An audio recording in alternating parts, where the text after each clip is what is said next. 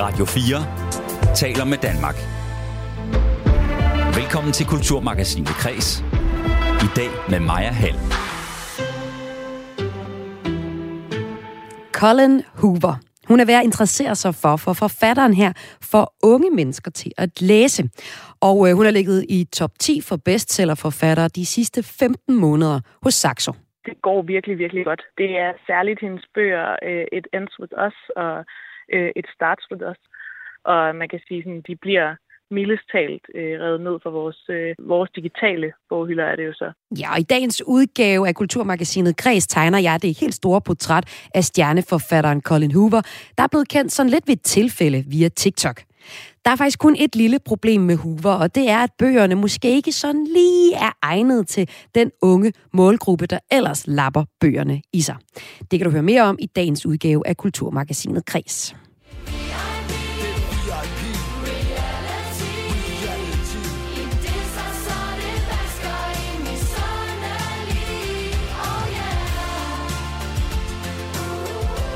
Det er VIP reality i disser, så det basker i misundelige.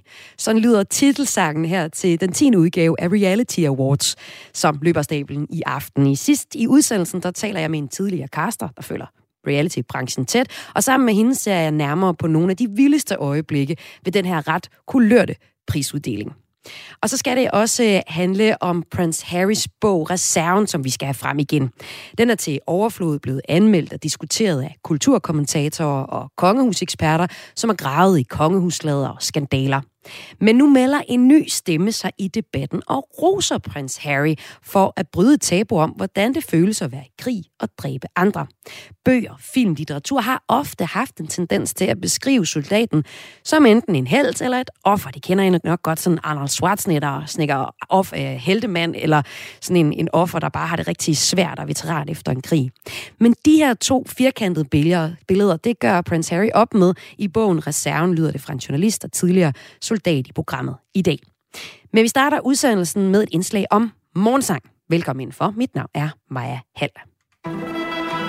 Du lytter til Radio 4. Ja, det skal handle om morgensang, for Dansk Folkeparti har efterspurgt det i årvis. Nye Borgerlige vil have det, og nu er det så blevet kulturminister Jakob Engel Smits hjertebarn. Morgensang i de danske skoler. I et læserbrev i Information skriver han i dag, at morgensang er et middel til at skabe sammenhold og glæde og en god start på dagen. Og at det er en idé, som man vil arbejde videre med at få indført. Kan du øh, huske morgensang fra din folkeskole? Ja, det kan jeg godt. Var det noget, du godt kunne lide? Ja, det var fedt. Hvad var det bedste? i skole, mens man sang jo. Vel? Kan du huske, hvad I sang? Ja, vi sang jo i Østen stiger solen op og alt sådan noget, men jeg var en gammel mand jo. Livet er ikke det værste, man har. Og lidt kaffe klar. Det har jeg på efterskole, ja. Ja.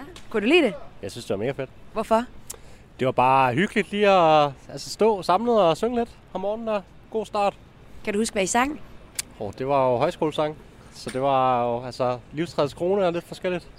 Nu skubber du rundt med en klapvogn med en, øh, en lille en der. Lille pige, ja. ja, lille pige. Jeg håber, at hun kommer til at synge sange i øh. skolen i morgensang, for eksempel. Så langt har jeg ikke tænkt, men jeg håber meget, hun gør det i sin vuggestue og sin børnehave i hvert fald. Hvorfor? Ja. Øh, jeg tænker, der er sådan en fællesskabsfølelse i det der med at synge sammen, at det kunne give noget godt til skole og til børn.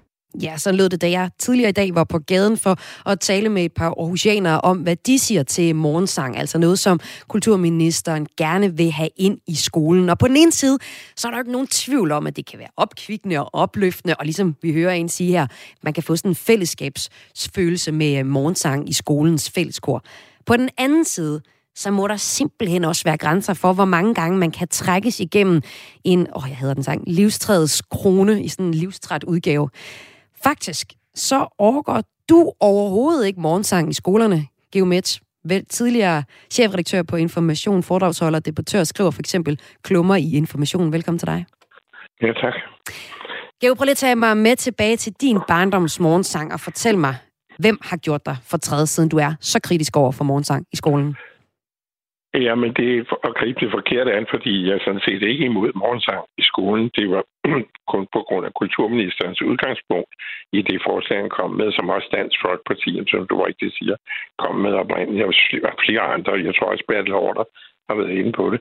Jeg synes hver gang, det er forkert grebet an, fordi samtidig har du en, en uh, forringelse af musikundervisningen i skolen. Nogle steder er det jo fuldstændig nedlagt. Og så synes jeg ikke, der er sammenhæng i det, fordi hvis det skal, være, hvis det skal betyde noget, så skal man også synge ordentligt, og der skal spilles ordentligt til, og man skal få en indtryk af, hvad den musik egentlig er for noget. Ligeså vel som den litteratur, man, man synger om, at, og at det altså ikke er Ingemann og Brorsom, der, Brorsom, der er komponisterne, som de sagde i radioen, under mm. Lise Nørgaards begravelse. Så det er ikke sådan på den måde, at jeg er imod det. Øh, men jeg synes, den måde, jeg selv oplevede det på, der var det netop mangelfuldt i den forstand. Det havde ikke noget at gøre med musik. Og derfor var der mange af os, der var en lille smule musikalske måske, der skulkede fra det, især på Frederiksberg Gymnasium. Der gemte vi os ned på Drengelokum, hvor vi så grundlagde nogle meget beklagelige rygevaner, mens de andre sang morgensang, fordi vi kunne ikke holde det ud. Så Øh, du... Det øh, begyndte med, for ja. mig begyndte det i underskolen, hvor øh, skolefrøken, som på mange måder var en udmærket lærerinde, og meget, meget religiøs, øh, satte sig ind på kateter og lukkede øjnene og bad fadervor, og så sang vi en salve hver morgen. Hmm. Og det, det, øh, kunne jeg, det kunne vi sgu ikke rigtig holde ud, altså fordi så skulle vi også lære dem udenad, de her salmer, som vi ikke forstod. Og der blev ikke gjort noget for, at vi skulle forstå dem, heller ikke, heller ikke på det musikalske område. Hvorfor lød de egentlig, som de lød? Så det, det, synes jeg var, det synes jeg ikke var rart. Ja, så Geomets, din pointe er jo, at morgensang og sang og musik i det hele taget er vigtigt, men det skal gøres på den rigtige måde. Og det kan min øh, næste gæst bakke dig op omkring. Det er dig, Lea Virød Bortjak. Velkommen til. Tak. Du er seniorforsker ved Center for Grundvis Forskning på Aarhus Universitet og på Sangens Hus. Og øh, du kan egentlig godt spejle dig i det, Geomets siger her. Altså, at der kan være en forkert måde at levere sang og musik og for eksempel morgensang øh, på. Men lad os lige prøve at starte med, hvad er fordelene ved, at en skole starter dagen med morgensang? Men altså, øh, der, man kan sige, der er ligesom der er ligesom to ting i det, som jeg synes, det, det er vigtigt at holde adskilt. Den ene, det er det der med, at selve det der med at synge sammen, selve syngehandlingen, øh, øh, har en hel masse, der er en hel masse gode ting ved det. Øh, og så er der den anden ting, som handler om sangene, hvad det så er for nogle sange, man synger. Øh, og at man også altid i en eller anden forstand er med til at mediere en, en kulturarv bestående af sange, når man synger. Øh, og, og det er bare først og fremmest klart og øh, vigtigt at slå det fast, synes jeg. Øh, og så hvis man tager hver af de to ting, øh, så når man kigger på selve det med at synge, selve syngehandling og det med at synge sammen med andre, der er jo simpelthen en liste så lang, så jeg ved slet ikke, hvor, hvor lang tid du har til at høre på den, om hvad det gode er ved det, og hvad det efterhånden også meget forskningsdokumenterede øh, effekter, gode Hvad er det effekter bedste er ved at argument? synge sammen. Det allerbedste argument, det er noget af det, vi lige hørte i det indslag, der lige var inden, det der med, at det giver en fællesskabsfølelse, og det styrker sammenhængskraften i en gruppe af mennesker at synge sammen. Og det der jo efterhånden et, stigende, øh, et stigende korpus af forskning, der simpelthen efterhånden er ved at er ved at påvise ret sikkert, at det, det kan give en meget stærk følelse af fællesskab, og i øvrigt også en meget hurtig følelse af fællesskab i en gruppe. Øhm, så det er jo det sociale plan, og så er der, det, man kan sige, der er også det individuelle plan, hvor der også efterhånden er meget forskning, der peger på, at det kan styrke trivselen, øh, både individuelt, fordi det at synge kan være en måde at komme i kontakt med, med nogle følelser, som måske er svært at udtrykke ellers. Mm. Øh, og så er der jo også den kollektive sociale trivsel, at det, man, ens trivsel øges jo, når man føler sig socialt forbundet, og det kan man altså komme, i høj grad komme til ved at synge sammen. Og så er der en masse fordele for, for indlæring og for sprogindlæring, som faktisk også bliver styrket ved sang. Øh, og der er også øh, efterhånden en del forskning, der peger på, at sang er en effektiv måde til at skabe inklusion mellem for eksempel børn fra forskellige kulturer. Øh, altså... Øh, Altså ikke, ikke kun ved, at de lærer sproget gennem sang, men også ved, at, at det er en måde at inkludere øh, børn fra andre kulturer i, mm. i fællesskabet på. Og der er jo altså også nogle skoler, der, der stadig har øh, fællessang, men det øh, er en kurve, der går nedad i Mhm. årvis. Vi har ikke sådan de konkrete tal på, hvor mange skoler, der øh, har fast morgensang.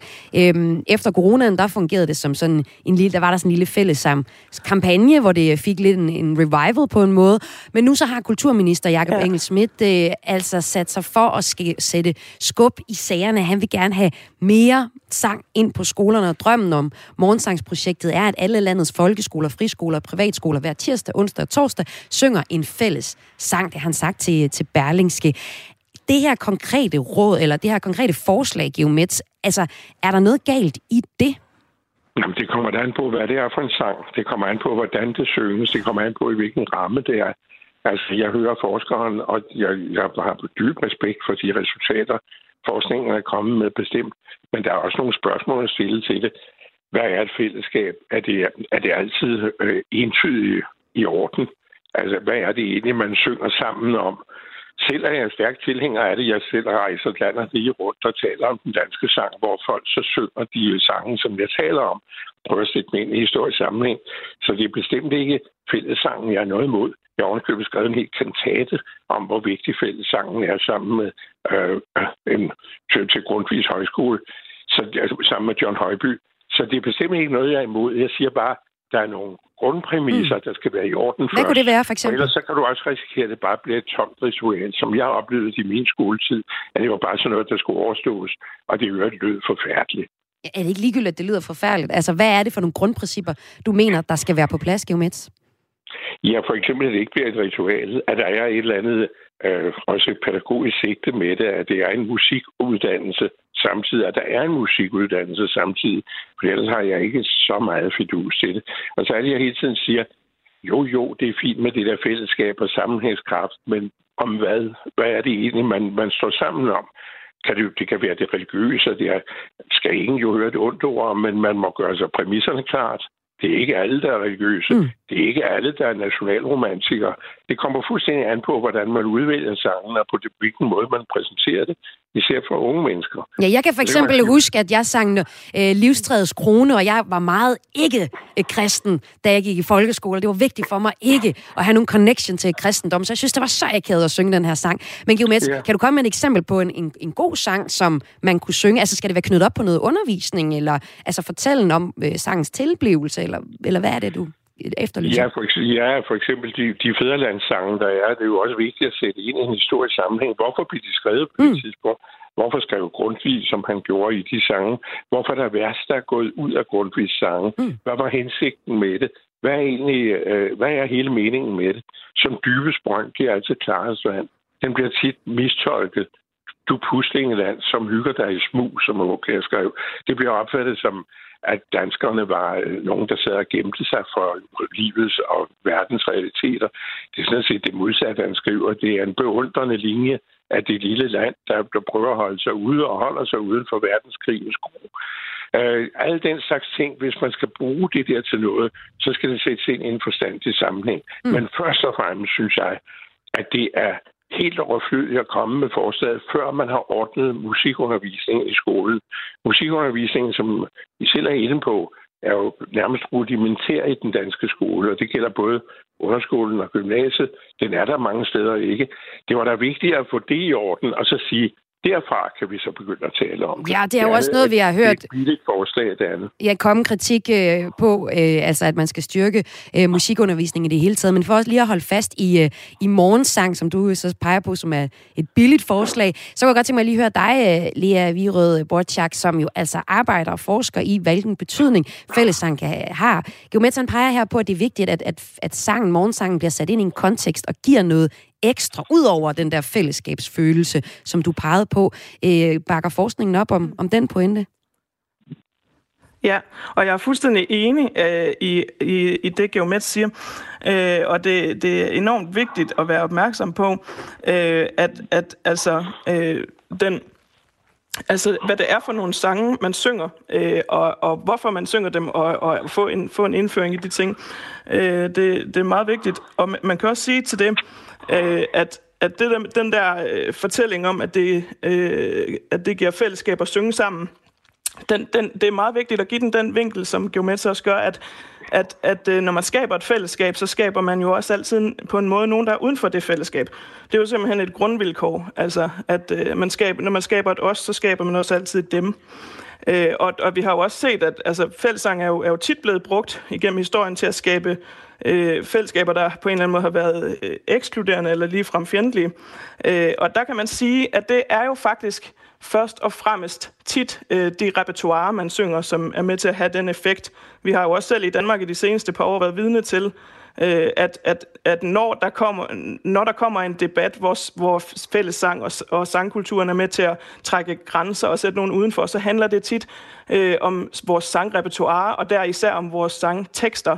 Øh, altså, vi, vi, har, vi har haft nogle debatter om sang, den, den danske sang af en ung blond pige, og om ramadan i København, hvor det især handlede om, hvordan sangteksterne kan, kan trække nogle grænser mellem folk.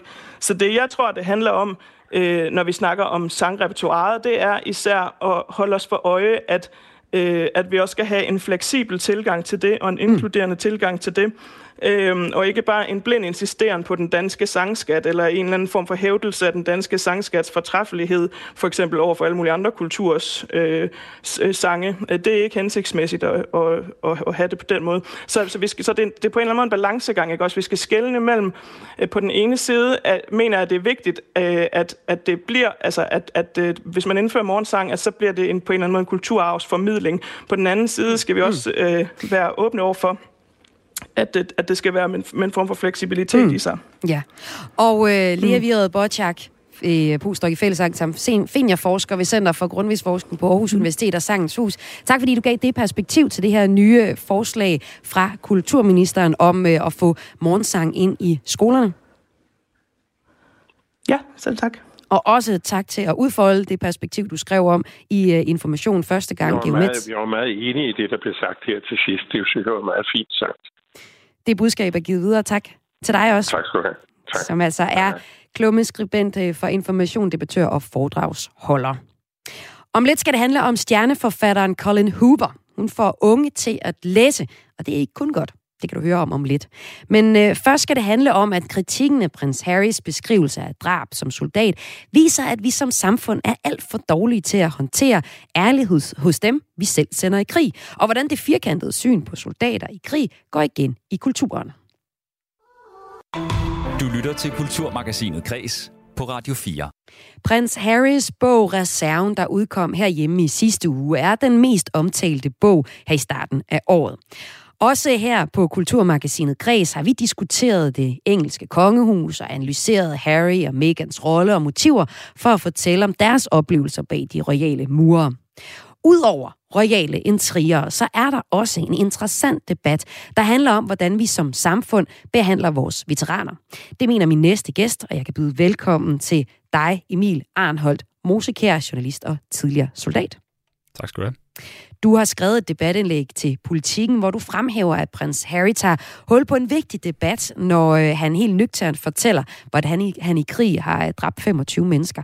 Og jeg kan mærke, når jeg læser det debatindlæg, så øh, bliver jeg så lidt provokeret af det her med at sætte tal på, øh, på, på, på drab, som Prince Harry øh, gør. Altså, at du synes, det er en vigtig ting, og at han beskriver det. Og det er jo også noget, som Prince Harry er blevet kritiseret for at skrive øh, andre steder. Men øh, du påpeger så, at indrømmelsen har skabt en forarvelse, der vidner om, hvor dårlige vi som samfund er til at håndtere ærlighed hos dem, vi sender i krig. Og det synes jeg er interessant, og jeg synes også, det er interessant, hvordan det her det påvirker for eksempel films portrættering af soldaten. Altså det er lidt firkantet syn på øh, soldater.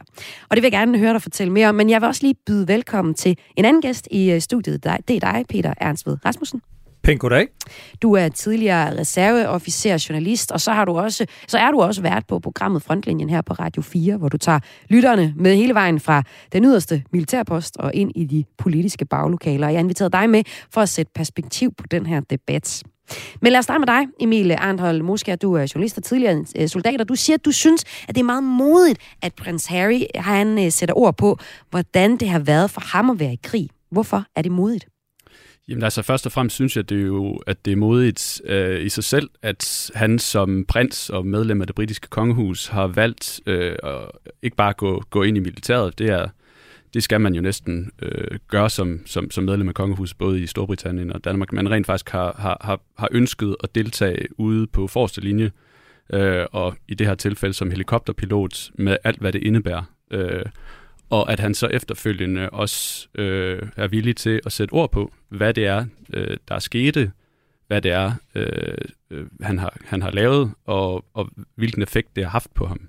Og det synes jeg jo egentlig ikke, øh, vi skal... Øh, vi skal være forarvet over. Vi skal ikke være forarvet over, når soldater de er ærlige. Vi skal sådan set øh, vi, skal, vi, vi skal skabe et rum for, at de kan være ærlige.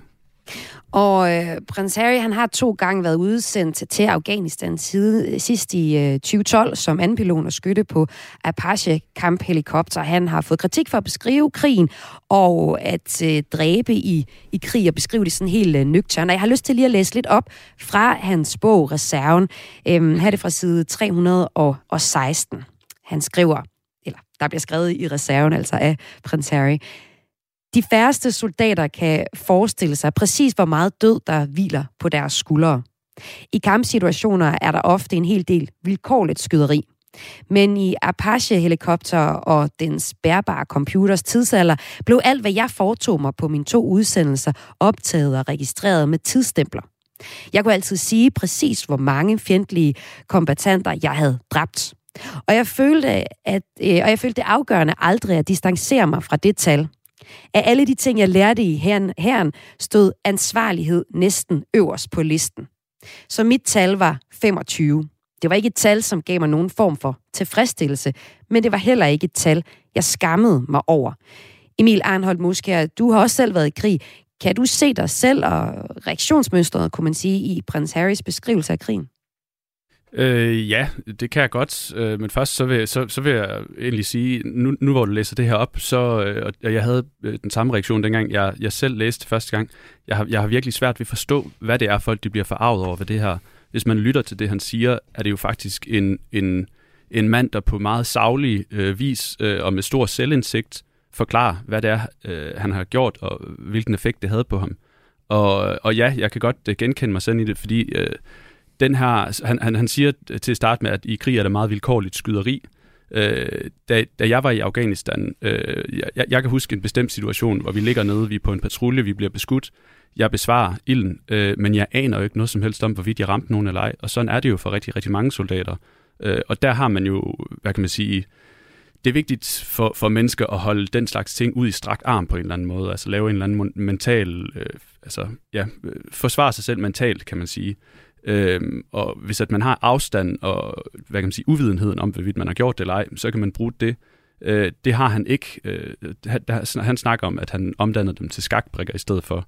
Øh, jeg, jeg, jeg, altså det, er jo, det, er jo en, det er jo en ret normal menneskelig reaktion, vi, vi er vidne til her. Mm. Øh, og, og, og en, som jeg også godt kan genkende for mig selv. Ikke? Altså, det er fjender, øh, man er i krig, det her det er verdens øh, hårdeste øh, spil, ikke? og man har ikke lyst til at blive nummer to. Og, og, og det, at man man er den, der vinder i det her sammenhæng her, er en god ting på en helt personlig plan. Og det, det, det er godt, øh, men, men det er også noget, man skal forholde sig til, og det gør han jo her. Mm. Peter Ansted Rasmussen, vært på, øh, for Frontline her på Radio 4. Du genkender sådan til det billede her, at vi generelt ikke er gode til at forholde os til krig, og øh, også at vi sådan nærmest udskammer tidligere soldater, hvis de fortæller om, hvordan de udførte en opgave, og den der glade øh, soldat er ikke noget, vi sådan omfavner. Prøv lige at sætte nogle ord på det.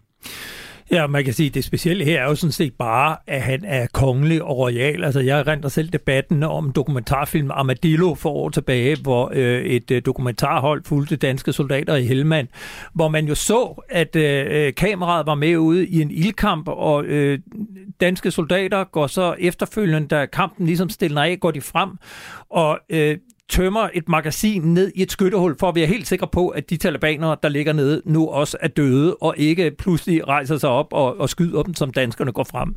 Og øh, den scene blev serveret ved aftenkaffen hjemme ved øh, borgerne i de danske hjem, og det var Danmark jo simpelthen, må vi bare konstatere, på ingen måde klar til at debattere, for sådan er krig. Og det er jo klart, at unge mennesker, der går ud for at løse en opgave, de kører jo på adrenalin. Og Ja, lige vil sige, selvfølgelig går de hen og sikrer sig, at der ikke er nogen, der dukker op og skyder dem, inden de kommer for langt, og reagerer med sådan nogle glædesbrøl, fordi åh, vi overlevede det her. Og, og det blev hjemme tolket som, at det var nogle krigsliderlige unge mennesker, der slet ikke var modne nok til at gå i krig, og hvor er det forfærdeligt, at vi tager øh, talibanerliv. Og, og i virkeligheden er det jo den samme debat, man ser her.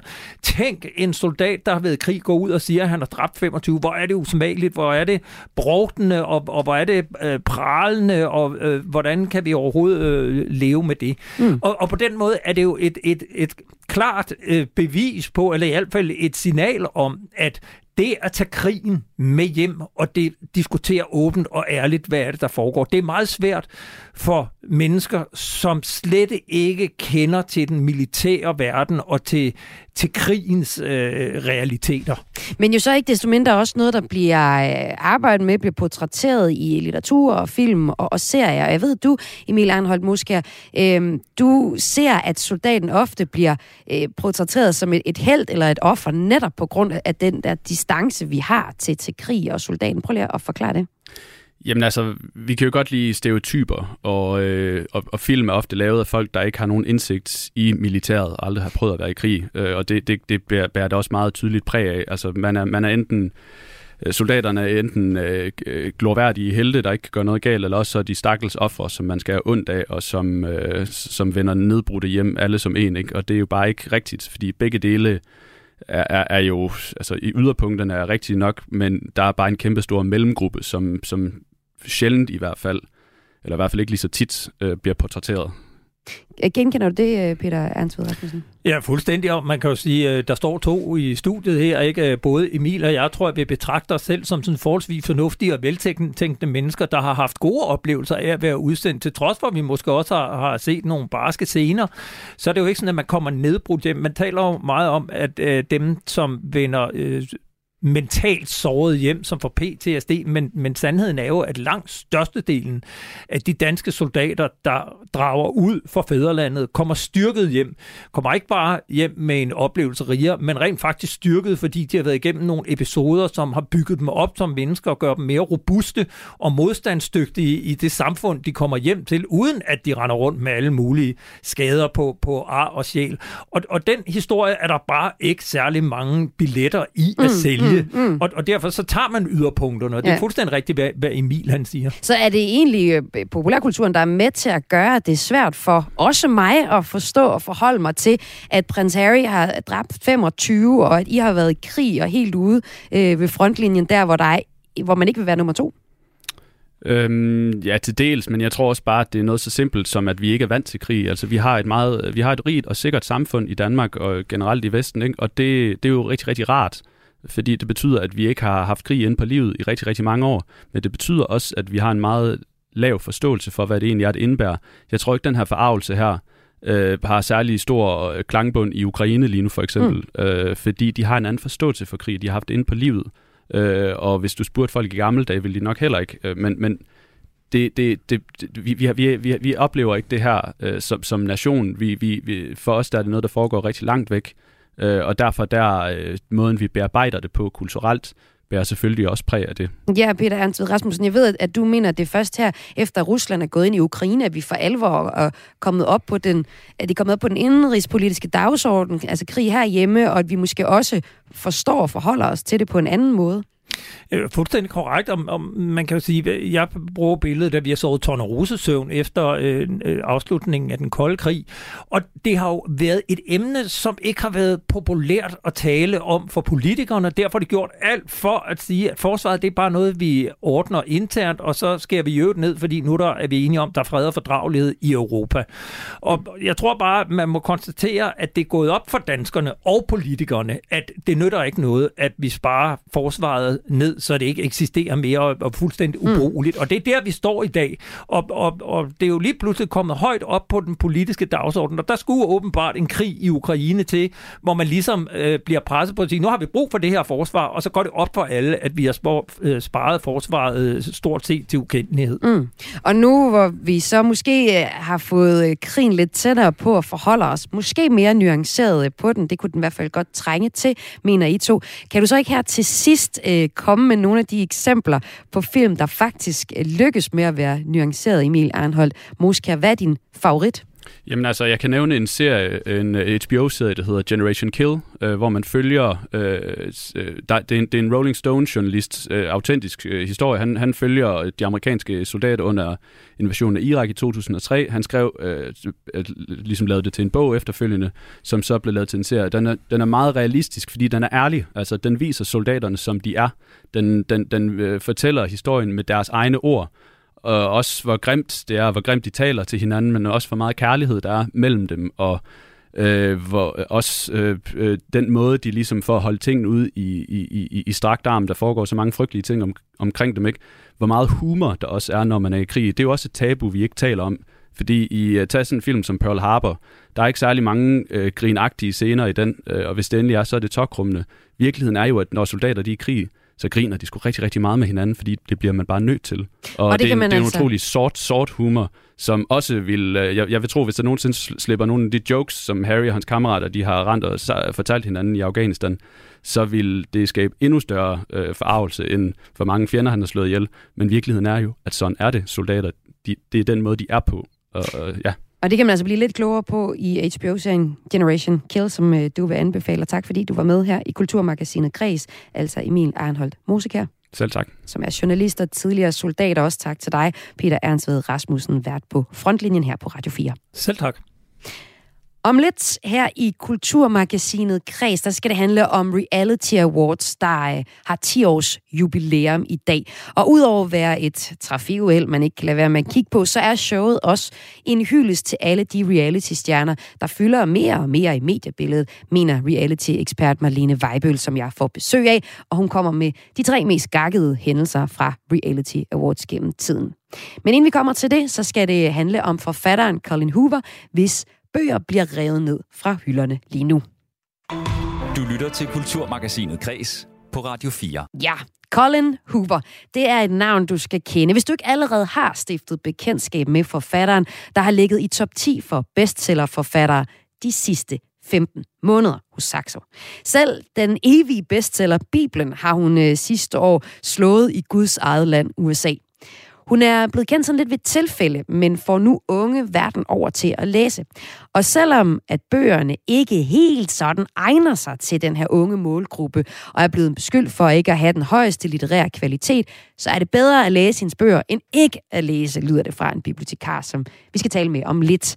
Hun håber nemlig, at Colin Hoovers bøger bliver sådan lidt et, et gateway drug for unge til at læse flere bøger.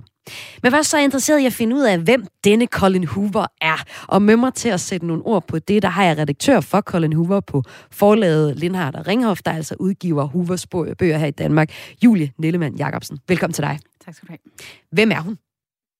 Colin Hoover, hun øh, er jo amerikansk øh, forfatter. Hun øh, er, var ukendt i, i mange år, eller man skal sige mere ukendt øh, på det internationale marked, men har haft et amerikansk øh, følgerskab. Øhm, og det startede simpelthen med, at hun skrev en bog i tilbage 2010-2011 stykker, som hendes bedstemor gerne vil læse, men øhm, der, det var lidt besværligt at få den øh, frem og tilbage, så hun udgav den simpelthen på Amazon. Altså bare sådan... Altså selv udgivet, ja. fuldstændig. Ja. Øhm, og så kunne bedstemoren downloade øhm, bogen og læse den, og, men lige pludselig begyndte bogen også at blive solgt. Øh, og så udviklede det sig derfra, hun har selv udgivet flere bøger også siden, og hun har så haft øh, amerikanske forlag også. Hun selv udgiver stadig faktisk. Øhm, og, øh, og så er det gået slag i slag derfra, og så i 20 21 cirka, øh, der kom TikTok virkelig brændt det her, igennem. Øh, medie, ja. ja. Kort videomedie, mm. øh, som jo engang kun var dansevideoer og noget med at mime til noget musik. Øh, det har simpelthen øh, taget helt over, øh, og helt organisk øh, skabt en, øh, en endnu større følgerskare for hende. Og du har nogle af hendes bøger med? Ja, må jeg, jeg må jeg se dem her? Ja. Kan du så ikke lige prøve at sige, hvad, hvad altså hvad handler de her bøger om? Jeg vil sige, at den centrale del i bøgerne er kærlighed. Det, det ender er... med os. Det begynder ja. med os, er der også. Yes, det både ender og begynder med ja. os. Øhm, og så har jeg også uh, Verity Mørkt Bedrag med, og så har jeg den kommende Hardbones, den udkommer 1. februar, så det er en lidt en, en teaser. Mm. Øhm, fælles for dem alle sammen er kærlighed. Øhm, men det, hun også gør rigtig, rigtig godt, det er, at hun har altid noget på spil. Og det er forskellige øhm, mere mørke temaer, vil jeg sige. Der øh, er øh, vold, simpelthen. Partnervold, øh, partnervold, seksuelle overgreb, ja. Yes. Der er øh, misbrug, der er dødsfald, der er alle mulige andre ting. Der er noget på spil ud over kærligheden.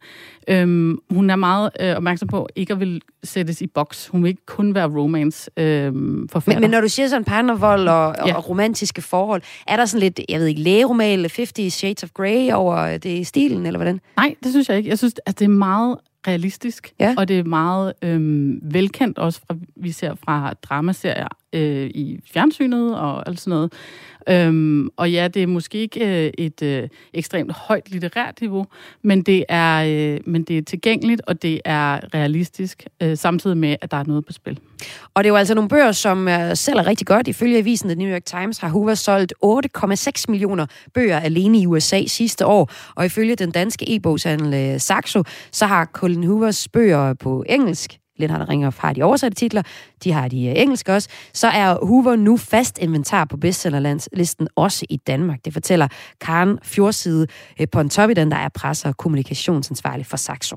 Det går virkelig, virkelig godt. Det er særligt hendes bøger, øh, Et Ends With Us og et Starts With Us, som lige er udkommet, som øh, læserne er virkelig meget ude efter, men det er sådan set hele hendes udgivelsesportefølje, der er kæmpestor interesse for. Og man kan sige, sådan, de bliver mildest talt øh, revet ned for vores, øh, vores digitale boghylder, er det jo så. Der er en kæmpe stor interesse. Og det er særligt en bestemt afdeling af det her underholdningsmedie TikTok, som Colin Hoover kan tilskrive sin succes. Hendes roman Et With Us øh, lå nummer 5 på vores bestsellerliste over samlet salg for 2022. Og den er en ud af to engelske titler, som er, var på bestsellerlisten. Og det er første gang, nogensinde, at de har to engelske titler på top 10 for øh, et års bestseller. Øh, og det er altså øh, i høj grad BookTok og TikTok, der har sat deres præg. Ja, BookTok og TikTok bliver der nævnt her. Altså TikTok, det er det her underholdningsmedium med små korte videoer. Her er der rigtig meget blandt unge. Og under det er der så noget, vi kalder BookTok. Det er en del af TikTok, hvor brugerne deler deres læseoplevelser under hashtagget BookTok. Så BookTok er altså bare et hashtag.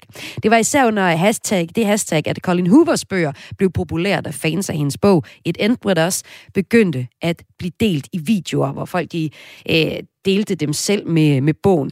Men meget af BookTok-omtalen øh, af bogen og hendes andre bøger handler også om de her audio-videos, altså små videoer, hvor brugerne tager den samme lyd og bruger den igen som memes for at fortælle noget om bogen og dens temaer.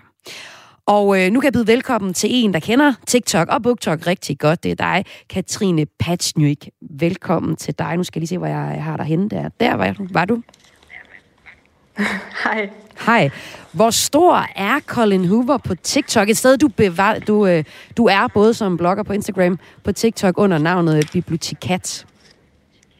Ja, Altså, Colin Hoover er kæmpestor, øhm, og der er også øh, rigtig mange af de her booktokere, som, som simpelthen beretter, at hvis de laver videoer med flere bøger, som for eksempel øh, de fem bedste bøger, eller for den sags skyld de fem værste bøger, øh, de har læst inden for en given periode, altså de, de får flere views, hvis Colin Hoover er, øh, er altså hvis en af hendes bøger er, er en af bøgerne.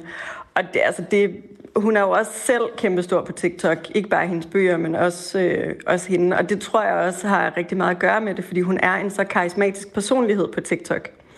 Øhm, hun er sådan en, man virkelig kan relatere til, fordi at hun også, hun ved jo godt, at nu, øh, nu sagde Julie tidligere, at, øh, at det måske var den højeste litterære kvalitet, og det er hun jo godt klar over, og tager også pis på sig selv øhm, på den måde, hvor at hun, hun selv nævner, at hun måske er lidt, øh, ja, der er nogen, der, der, der har en kritik omkring hendes bøger. Ja, Julie Nelman øh, Jacobsen, redaktør for Hoover øh, her på, på forladerne Lindhardt og, og Ringhof. Altså, nu får vi ligesom, hun er kæmpe stor på TikTok, og, øh, og, og den litterære kvalitet bliver der stillet spørgsmålstegn med, men folk vil gerne have det. Er det virkelig bare BookTok, hashtagget, der sådan helt tilfældigt har gjort hende her, Colin Hoover, stor? Det lyder simpelthen for usandsynligt. Ja, nogle gange så sker jo sådan nogle usandsynlige ting. Ja, øh, ja øh, det korte svar er ja. Øh, det lange svar er, at hun har selv været ude at sige, at hun har simpelthen ikke noget at gøre med det her. Det er ikke øh, et eller andet smart marketing-tool øh, eller noget, nogen øh, i USA har fundet på. Det er sket helt organisk. Og det er det, der er det fantastiske ved TikTok, det er, at der kan opstå de her organiske ting.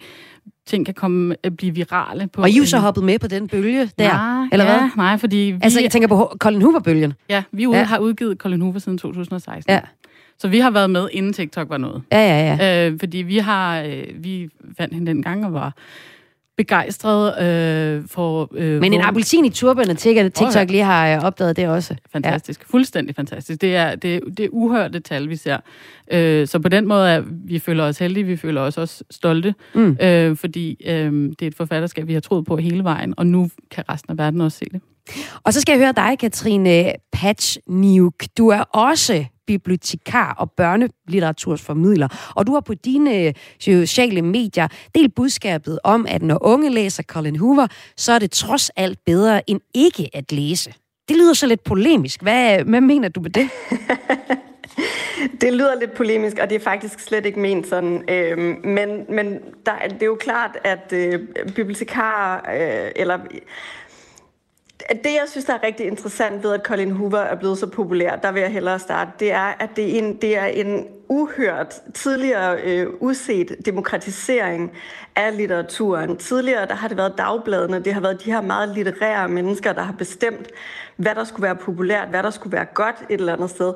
Og nu er der bare, øh, altså, tusindvis af mennesker, helt almindelige læsere, der deler de her oplevelser med hinanden, som handler mere om læseoplevelsen, end det handler om den litterære kvalitet.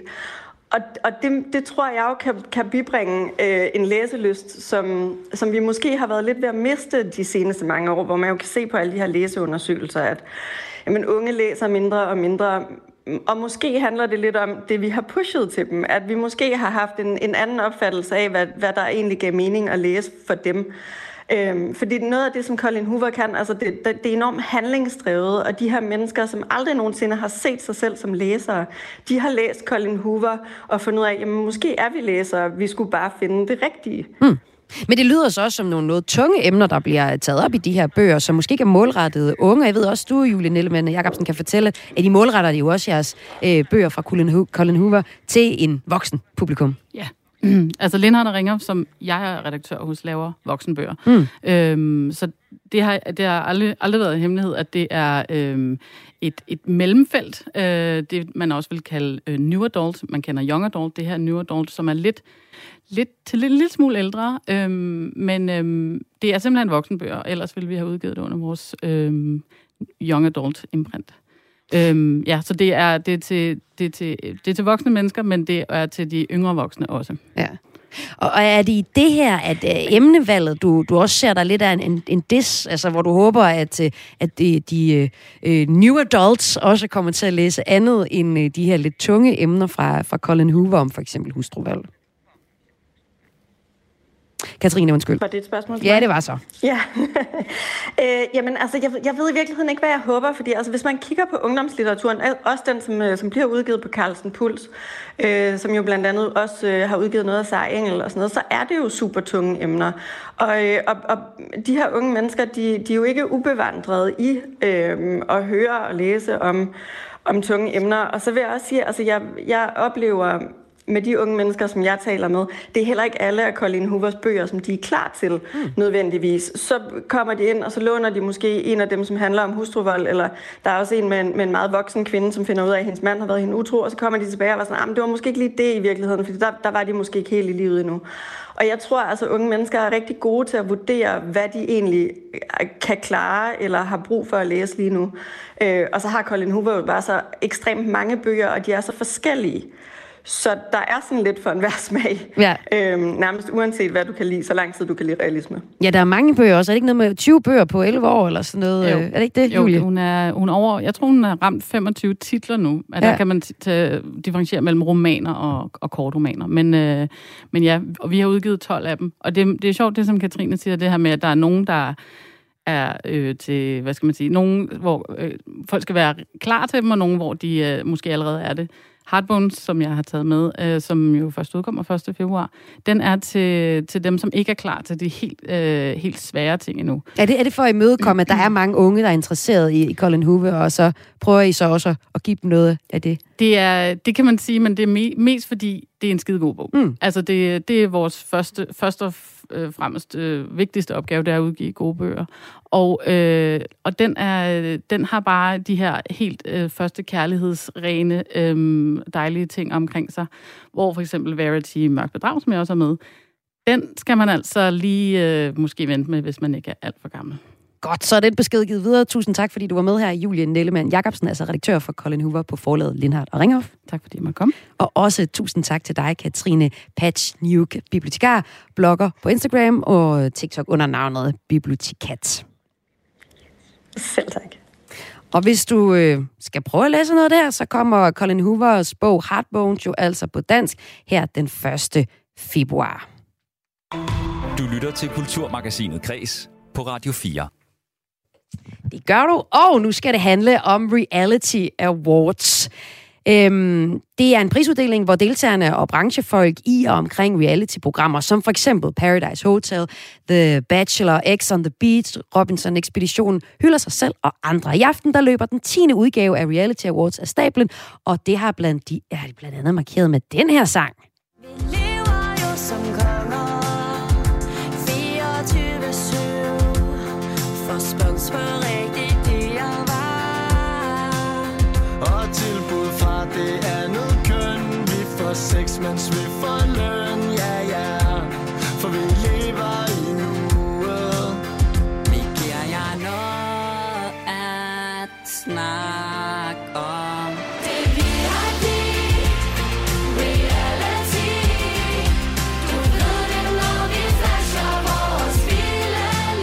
Ja, du ved det, når vi flasher vores vilde liv, Marlene Weibøl. Det øh, lyder som en awardshow som alle andre, men det er det overhovedet ikke. Øh, det er jo det stik modsatte, nærmest. og velkommen til. Du har været på podcasten Reality Check og tidligere caster i uh, til Reality TV. Og du følger reality-branchen uh, tæt og gør det i din podcast. Og uh, du deltager ikke ved årets Reality Awards, men har været til det mange gange. Prøv lige at sætte nogle ord på for os, der ikke har været der. Altså, hvad, er, hvad sker der ved en typisk, en typisk aften ved Reality Awards? Oh my god. Hvis jeg kunne beskrive det i på to minutter, så ville jeg. Det er jo den vildeste aften. Det er jo sindssygt at være publikum til øh, at sidde sådan lidt bagved og bare observere alle de her mennesker, som jeg har set i mit fjernsyn over året eller over årene, gå amok. Det er alle sindssyge reality-programmer fanget en aften et sted, hvor de bare alle sammen går amok og de vil jo gerne gå amok. De vil jo gerne få os til at tabe underkæben og være sådan, what, var det et botplug, jeg så der? Og du har samlet uh, tre af de bedste historier fra de sidste 10 år. I år, der holder Reality Awards uh, nemlig jubilæum, og derfor er det jo relevant at kigge tilbage og genopfriske nogle af de vildeste Reality Awards hændelser gennem tiden. Og uh, jeg ved dig, Malene Weibøl, uh, vært på podcasten Reality ja, Check. Tak. Ja, og uh, altså, at, at komme med nogle af de tre eksempler, som uh, du synes er særligt skægge, der hvor bølgerne simpelthen er gået højst. Og den første, det eksempel, hvor, som netop involverer et buttplug, altså et stykke sexlegetøj. Hvad er det, der, der skete med det? Jamen, det er jo faktisk en historie, der løber over to år, ikke? Øh, det ene år, så kommer Nicole Brygler med en buttplug i nummeren, og er, hvad hedder det, hun er, hendes påklædning er body paint bare. Og så har hun sådan en uh, Hello Pony buttplug med sådan en hestehale ud. Året efter tager hun... Så hun er nøgen, hun med, er en- med en nøgen. hestehale ud af numsen. Med, med, med, med, med sådan en hestehale ud af numsen, yes. Og tegnet som en hest. Præcis. Ja, modtaget. Året efter øh, kommer hun så igen, og der, dengang har hun så sin frisør med. Øh, og der var jeg der faktisk. og han har så en buttplug i numsen det år. Oh. Hvor hun så kan styre den med en eller anden remote control. Ja. Og det ender med, at den snor, som den buttplug sidder fast i, den knækker, så han kan ikke få den ud, og han ryger babu babu på hospitalet, og jeg er ude på ride, og jeg tror, det er noget med, at ekstrabladet følger efter en bil og sådan noget. Det er helt drama-agtigt. Øhm, så ja, det, det er bare nogle af de ting, der sker. Ja, okay, okay, okay. Jeg tror ikke, det er, så vildt mere, vil Nej. jeg sige. Okay. Hvad er det næste eksempel, du har taget med? Øh, jamen altså, det var også det år faktisk med botpluggen, der hvor jeg også selv var der. Øh, og jeg kom i tanke om det, da jeg sad og tænkte over det. Margrethe Køjto var jo med i sin tid. Altså Margrethe Køjto, som vi alle sammen kender fra, fra Taxi i gamle dage. Ja, hun, var, øh, hun havde været med i det her, jeg er en celebrity, for mig væk herfra og vandt så årets øh, newcomer. De kan altid godt lide at gøre det sådan lidt sjovt. Hvis de kan få en eller anden superkendis til at... Og en, der ikke passer ind i reality-verdenen til at vinde den pris, så, så er det perfekt, ikke? Og hun vandt den så, og var sådan en lille smule bro. Så jeg fik et billede med hende senere, og det var skønt, og hun tog shots på scenen, og var bare mega lykkelig over at vinde den her pris, fordi hun var over 70 år. Og endte med at fortælle Gustav, altså vores allesammens Gustav, en lille historie om, hvordan hun i 70'erne havde givet et medlidenhedshåndjob til en stakkels søllemand i en port. Øh, det stod hun og fortalte. Altså i en takketale? ja. Okay, okay er der blev delt ud. Så det er ikke Men det er måske sådan- også en stemning, der er måske også en stemning, kommer til Reality Awards, hvor man bare fortæller om det vildeste, man har oplevet måske. Eller Ja, gjort. ja, ja, og folk er meget beruset. Det er ikke sådan, en, det er ikke sådan meget sådan nede på jorden Oscar-uddeling, selvom den selvfølgelig også tog fart sidste år. Men hvad hedder det? Det er bare sådan meget... Det, det er vildt, ikke? Folk er... Det er den her fest, hvor de kan, de kan fejre sig selv, fordi ja. at alle... Fordi det reality for rigtig mange mennesker er sådan guilty pleasure, som de helst ser en lille smule ned på, du ved, ikke? Mm. Og her er der bare ingen, der ser ned på dem. Her er det deres aften, og de har det fedt, og de bliver fejret, og det synes jeg bare er mega fedt. Ja, hvorfor synes du egentlig det? Jamen fordi, at øh, vi har sådan en tilbøjelighed til øh, at synes, at øh, det ikke er så, det er ikke så fint at se reality, og reality er lidt noget lort, og øh, dem, som laver reality, hvad fanden er de for nogle typer? Jeg har mange gange, dengang jeg castede, fået skideballer af folk til middagsselskaber hos venner, hvor jeg havde fået en eller anden bror her, jeg måske ikke kendte så godt, og bare sådan, hvor fanden laver du sådan noget lort? Og jeg bare sådan lidt, are you kidding me? De underholder os. De gør... Og det er jo det, de gør, ikke? Så Ja, man skal vel også være ret sikker, altså, de, de, gør, de er også ret professionelle efterhånden. Altså, de ved godt, hvad der sælger en god historie. Ja, det er jo det, de er blevet. Vi er gået ind i det, hvad jeg kalder den professionelle ære med, mm. med reality, at, øh, at ret mange gange, så ved de nu, øhm, hvad fanden det er, de er kommet for. De er også kommet for nogle følgere, og de vil gerne have noget mere på TikTok og Instagram, så de, som de jo sang lidt i sangen, vi hørte her, som jo er et remake af en gammel sang, skal vi Ah, huske. okay, klart, Ja, altså klart. den har fået sådan en... Altså, jeg kan mærke, jeg synes, det er lidt rart, at de gør det professionelt, for jeg synes også, der var noget i, at du ved, med de unge mødre, nogle af de første sæsoner, så grinte vi af ting, hvor de ikke helt jeg følte ikke helt, at de vidste, at man ville komme til at stå og grine af det, men jeg synes på en eller anden måde, jeg kan godt se, at det er meget mere ægte, når de gør det uden det er planlagt. Men for eksempel dit sidste eksempel med, med Kasper Bertelsen fra The Bachelor, der, der har taget en sving om med Pia Kærsgaard, det, vil, det, det gør han vel, fordi at han ved det på en eller anden måde. Det, det er sgu sjovt, det her. Ja, det er da overbevist om, at han gjorde, øh, fordi han synes det var sjovt, og fordi han vidste, at det ville komme i alle medier. Jeg prøver, jeg prøver lige at fortælle, hvad skete der? Jamen, det var sidste år, øh, hvor at... Øh, Pia Kærsgaard er der for at uddele en pris. Igen, vi kan godt lide, eller de kan godt lide Reality Awards at slippe nogen, som måske ikke passer helt ind til showet, og det synes jeg er ret sjovt. Bubba er der også altid. Jeg ved ikke, om han passer ind, men det er ret skønt, ikke? Og hvad hedder det? Um, hun har været på at uddele en pris, og så ville Kasper Bertelsen da godt lige, undskyld, have en snak med hende, så han bød, eller en dans med hende, så han bød hende op til dans, og hele pressen stod udenom, og alle syntes, at det var så sjovt. Det lyder da også skønt, men hvad synes du egentlig om det? Synes du, det er et godt eksempel? Fordi han ved jo godt, at han får en masse omtale med det her. Jo, jo, altså det er da fint nok. Jeg synes, altså, jeg er jo 100% sikker på også, at du ved, folk har fået lidt os, så det, det gør det lidt nemmere også bare sådan lidt, oh my god, være lidt spontan. Nu Mm. byder jeg Pia Kærsgaard op til dans. Så jeg ved ikke, hvor han står politisk, om det er hans store held, der lige pludselig er der. Det ved jeg jo ikke. Øhm, men, øh, men, men det er... Jeg ved ikke, om han... Jo, han gør det jo nok, fordi at de er der, men jeg tror også, meget der sker til det ja. arrangement er ja. ekstremt spontant. Fordi at meget kan man sige om det, og det kan godt være, det er 10 år siden, det er løbet af stablen, men altså, det er altid et kaos, også for afviklernes side, når nu det starter op, det show. Og det er en del af charmen. Det er det, vi godt kan lide, at når takketalerne for folk, som ikke er der, står på hovedet, når vi ser dem, og sådan lige pludselig kommer Linde til Kessler og Jakob Kjellberg frem på en lille video, hvor de takker for en pris, de har vundet, og så er de på hovedet. Det er en del af charmen, ikke? Og, og Malene, hvis der nu øh, sidder nogle lyttere derude, der er blevet hooked på at se Reality Awards, øh, så er der stadig billetter til showet. Man kan også øh, købe adgang eller streame det på Ekstrabladets hjemmeside. Og Mm. hvad er den bedste grund til, at man skal gøre det, vil du sige? Jamen altså, for det første, så er det den en gang om året, hvor... Altså, det ser man jo ikke til showet, men det er, hvis man har mulighed for at købe billetter til dig ind. Det er den en gang om året, hvor også folk, der arbejder i produktionsbranchen, går amok. Ikke? Altså, du ser lige så tit en tilrettelægger kravle rundt på gulvet og lede efter sin drink, som du ser en reality-stjerne. Ikke? Øhm, hvad hedder det? Men, men det er jo bare det er lidt ligesom, og det er så kærligt ment det her, det er lidt ligesom et uheld, man bare ikke kan kigge væk fra. Klart, klart. Fordi der sker så meget hele tiden, og du er bare sådan, what the fuck? Hvad laver Mathias Hjort for Paradise Hotel lige nu? Altså, hvad er det, han har gang i? Og Mm. Der bliver flashet bryster, og folk er, folk er bare ikke bange for noget. De giver den gas, og de fejrer sig selv, og de er beruset, og det er sjovt at sidde og se på. Så hvis man skal se lidt øh, gakket, så kan man altså følge med i øh, Reality Awards. Og tak fordi at fortælle om det, Malene Weibøl. Selvfølgelig.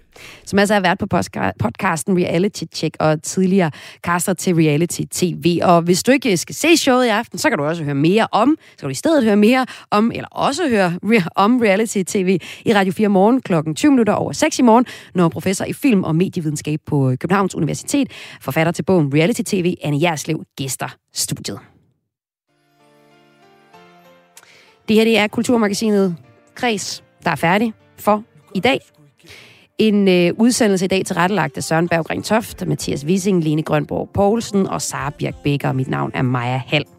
Efter et nyhedsoverblik, så får du eftermiddagsprogrammet Missionen. Missionen i dag er at redde købmanden i Pinstrup. De taler om landsbyer, butikstød og så videre. Reporter Joachim er på pletten i Pinstrup for at hjælpe med at redde byens lukningstruede købmand. Det er missionen, som øh, sender live kl. 15 alle hverdage, og som du også kan finde som podcast. Og lad os tage lidt mere reality-sang. Og vi